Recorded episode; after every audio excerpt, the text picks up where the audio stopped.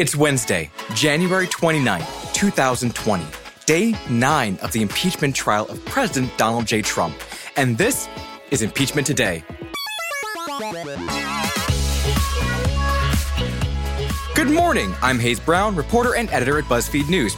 That's one phase of the president's trial down, which means there's just an indeterminate number of phases to go where the limit does not exist.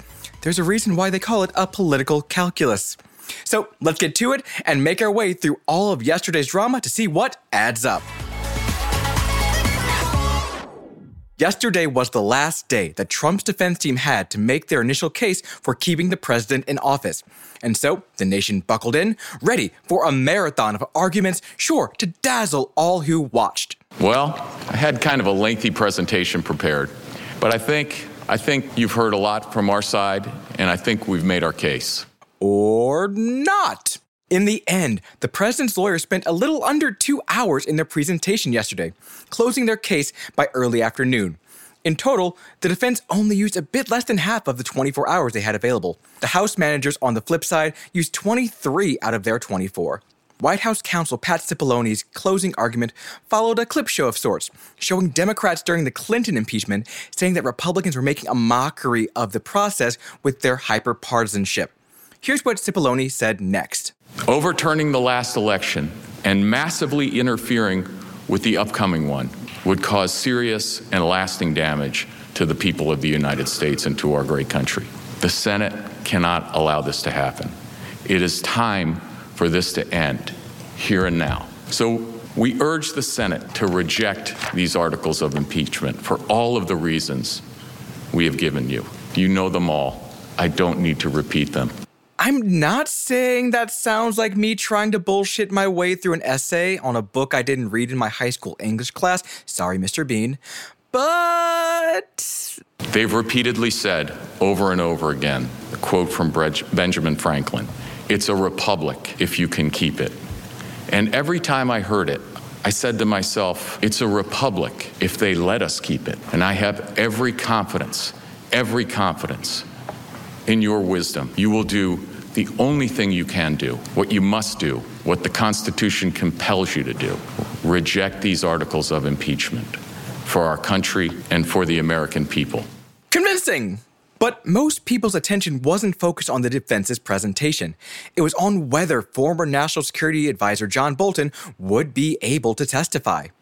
News broke earlier this week that Bolton's upcoming book would say that the president told him directly that military aid to Ukraine would remain frozen until Ukraine handed over information that would be damning to his Democratic opponents. Since then, Republicans in the Senate have been scrambling to figure out what to do with this information. The pressure grew on Tuesday when former White House Chief of Staff John Kelly said that he believes Bolton and that Bolton should testify in the impeachment trial. Two of Trump's biggest defenders in the Senate, Jim Lankford and Lindsey Graham, have floated the idea that maybe the Senate should review the book's manuscript in a classified setting. But as many have pointed out, it's a book. It's going to be published, so why a classified setting? The president's defense tried their best with the last of their time to say that Bolton's supposed book should not be counted as evidence in the trial. But in the process, they kind of made a really great case for calling in John Bolton as a witness. Here's two arguments that Trump's private counsel, Jay Sekulow, gave to the Senate. Responding to an unpublished manuscript that maybe some reporters have an idea of maybe what it says. I mean, that's what I mean. That's what the evidence. If you want to call that evidence, I don't know what you'd call that. I'd call it inadmissible. But that's what it is.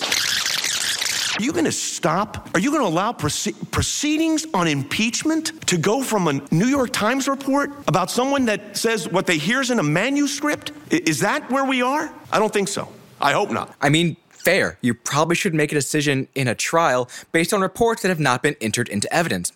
But you know what is admissible? Testimony from John Bolton under oath. Sekulow also noted that both Trump and Vice President Mike Pence have issued statements denying Bolton's reported claims. But you think that if what President Trump says is true, that he'd be more than happy to have Bolton questioned under oath about it, with the threat of perjury hanging over his head.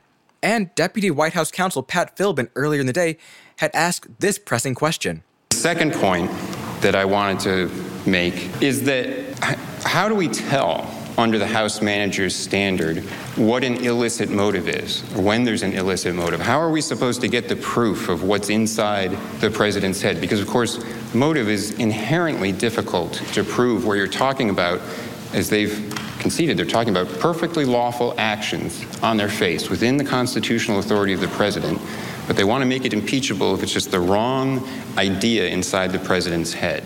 How indeed, John Bolton. As of yesterday, it looked like the showdown over witnesses will take place on Friday afternoon.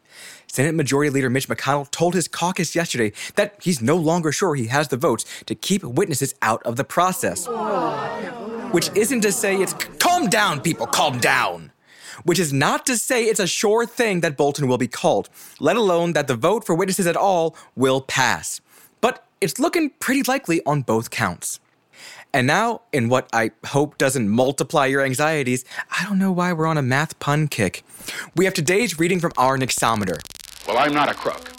On our scale, zero, normal day, normal White House, 10, Richard Nixon resigns, takes off in Marine One. And this morning we're at an 8.2. The president's defense had what seemed last Saturday like a layup of a gig. Talk for a bit, get the name Burisma out there, blame Democrats, wait for those sweet, sweet acquittal votes to roll in. But John Bolton came flying in with a block. McConnell isn't sure if he has the votes to wrap things up quickly, and for the first time, the two sides will face direct questions from senators.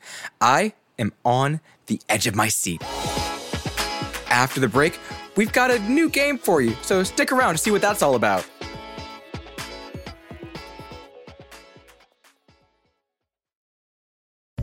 At SheFit, we're tired of hearing new year, new you, fat burning secrets, and lose weight fast. The only thing you need to lose is self doubt. The body you're in deserves respect, love, and support. Support you're not getting from your current sports bra. It's time to experience the only sports bra that actually does its job and outperforms the most popular brands on the market. It's time to feel real support from SheFit. Save $10 today at shefit.com slash 2022. From Cavalry Audio comes the new true crime podcast, The Shadow Girls. I always wanted to know what it felt like to kill somebody.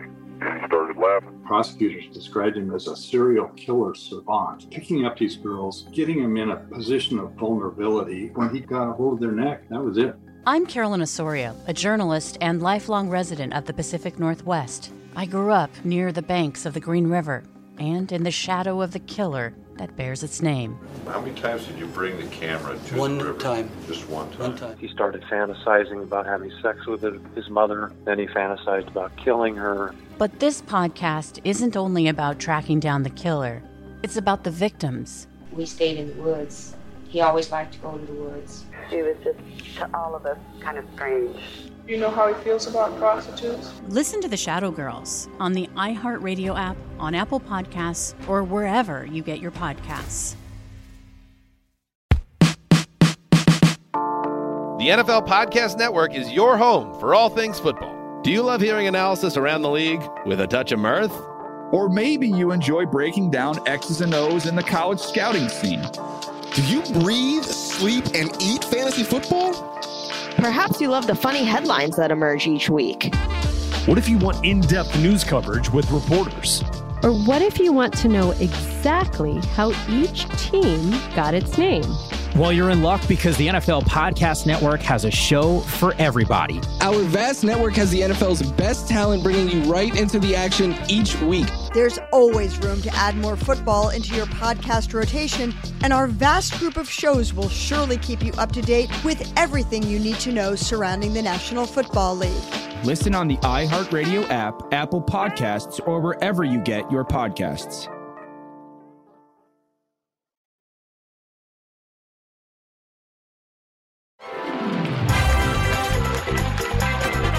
Welcome back.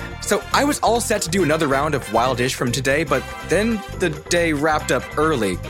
This led me to, well, panic and scramble. But because necessity is the mother of invention, I came up with a solution.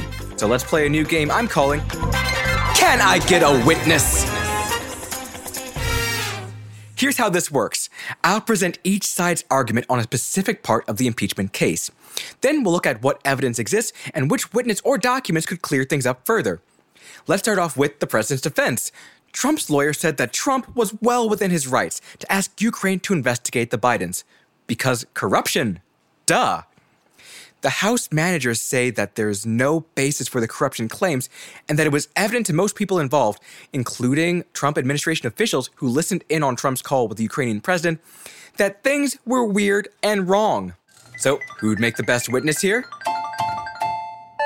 Why, it's none other than former National Security Advisor John Bolton. Bolton is the number one preferred witness for most senators who want any witnesses at all. And based on testimony from some of his staffers at the White House when this whole mess was going down, Bolton was firmly against the drug deal, reportedly his words, that was being cooked up. And unlike most people who were listing in this segment today and later, Bolton has already agreed to testify, just as soon as the Senate subpoenas him. Plus, there's the little fact that there has been no evidence put forward so far showing that the claims that Rudy Giuliani passed along from Ukrainian officials that say that Hunter and Joe Biden were acting corruptly in Ukraine exist at all. No documents.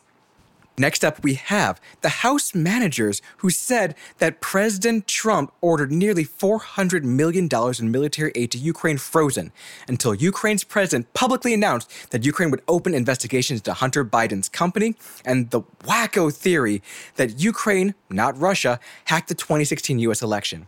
That announcement would then be used to whack Democrats in the 2020 election and show that Trump was framed as a Russian stooge during the last election. The defense's response? That the president is a foreign aid skeptic in general, which we all know, and the money was being reviewed for whether it was worth spending. Plus, Ukraine is corrupt. We all know it. All the witnesses for the Democrats in the House have said so. So why send that money to a corrupt place? Also, all the money got spent anyway, so shut up. Now, whomst would make for the best witness here? And we have a three way tie for best witness on this front Mick Mulvaney, Robert Blair, and Mike Duffy. Let's start off by pointing out the Government Accountability Office has already said that the way the aid to Ukraine was held up was illegal and in violation of a 1974 law passed to keep Nixon in check. So that's just out there as a fact. But Mulvaney is the one who got the order to hold the aid from the president. He then passed that on through the OMB, the Office of Management and Budget in the White House, to the rest of the federal government. His advisor, Robert Blair, knew all about the hold.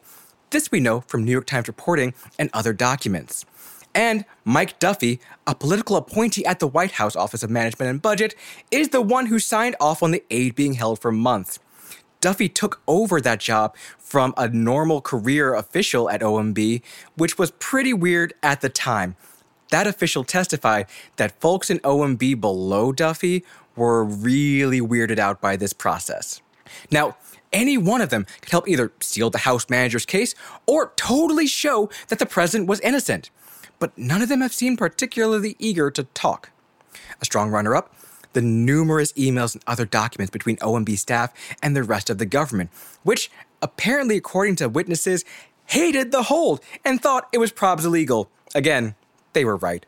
The president has ordered that all documents related to the impeachment be put on lockdown and not sent to Congress, which is part of what led to the second article of impeachment against him. This Friday's vote over witnesses would open the door to getting at least one of these fellows to testify if it passes. But just who would be called and who would show up, that's set to be an entirely different fight. Okay, we've got at least one more day before we know if witnesses will even be a thing this trial. So come back tomorrow for another game of can I get a witness? All right, friends, time for the latest edition of Trial Watch 2020. It's where we run down what's happening next in the Senate impeachment trial.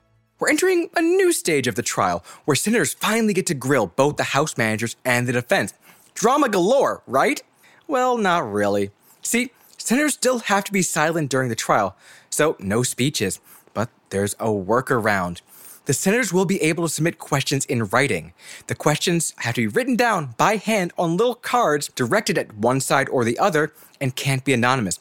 Senators have to sign their name to each question. The Chief Justice then reads off the questions, alternating between the majority and minority parties. Here's an example of what that's going to be like from the Clinton impeachment trial back in 1999.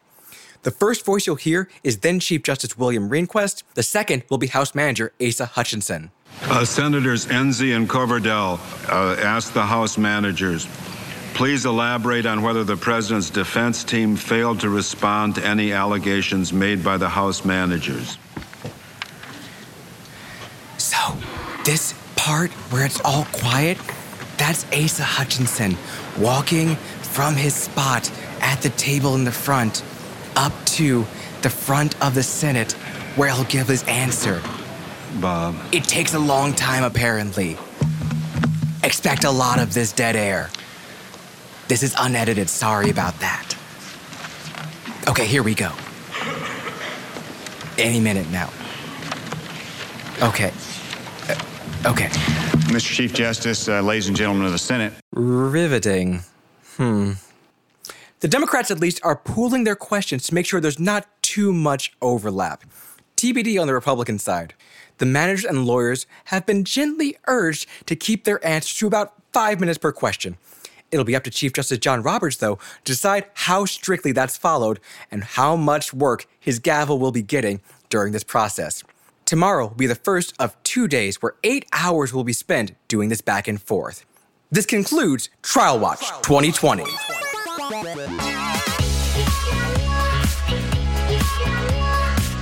Okay, that's it for today. Tomorrow we'll have for y'all all the pulse pounding excitement that only a guy reading out questions can bring.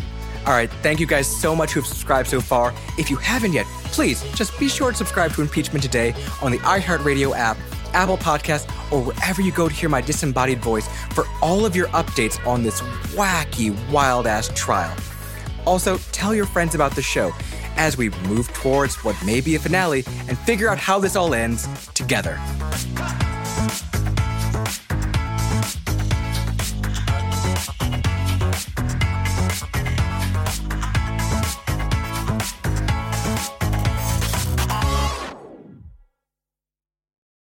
Hey, Randy, what you doing? Oh, hey, Dave. I'm just making a list of things that make me feel really, really good. Wearing Bombas socks. Trust me, that's number one on my list. Bombas socks feel so good because we use the smartest design and best materials, making them the most comfortable socks ever. Plus, because socks are the number one most requested clothing item in homeless shelters, we donate a pair for every pair purchased, and that feels pretty good too. To shop Bombas or learn more about how your purchase supports those experiencing homelessness, go to bombas.com slash comfy and get 20% off your first purchase. Look through your children's eyes, and you will discover the true magic of a forest. Find a forest near you and start exploring at discovertheforest.org. Brought to you by the United States Forest Service and the Ad Council. Adoption of teens from foster care is a topic not enough people know about, and we're here to change that. I'm April Dinwiddie, host of the new podcast, Navigating Adoption, presented by Adopt US Kids. Each episode brings you compelling real life adoption stories told by the families that live them with commentary from experts. Visit adoptuskids.org slash podcast or subscribe to Navigating Adoption presented by Adopt US Kids. Brought to you by the U.S. Department of Health and Human Services Administration for Children and Families and the Ad Council.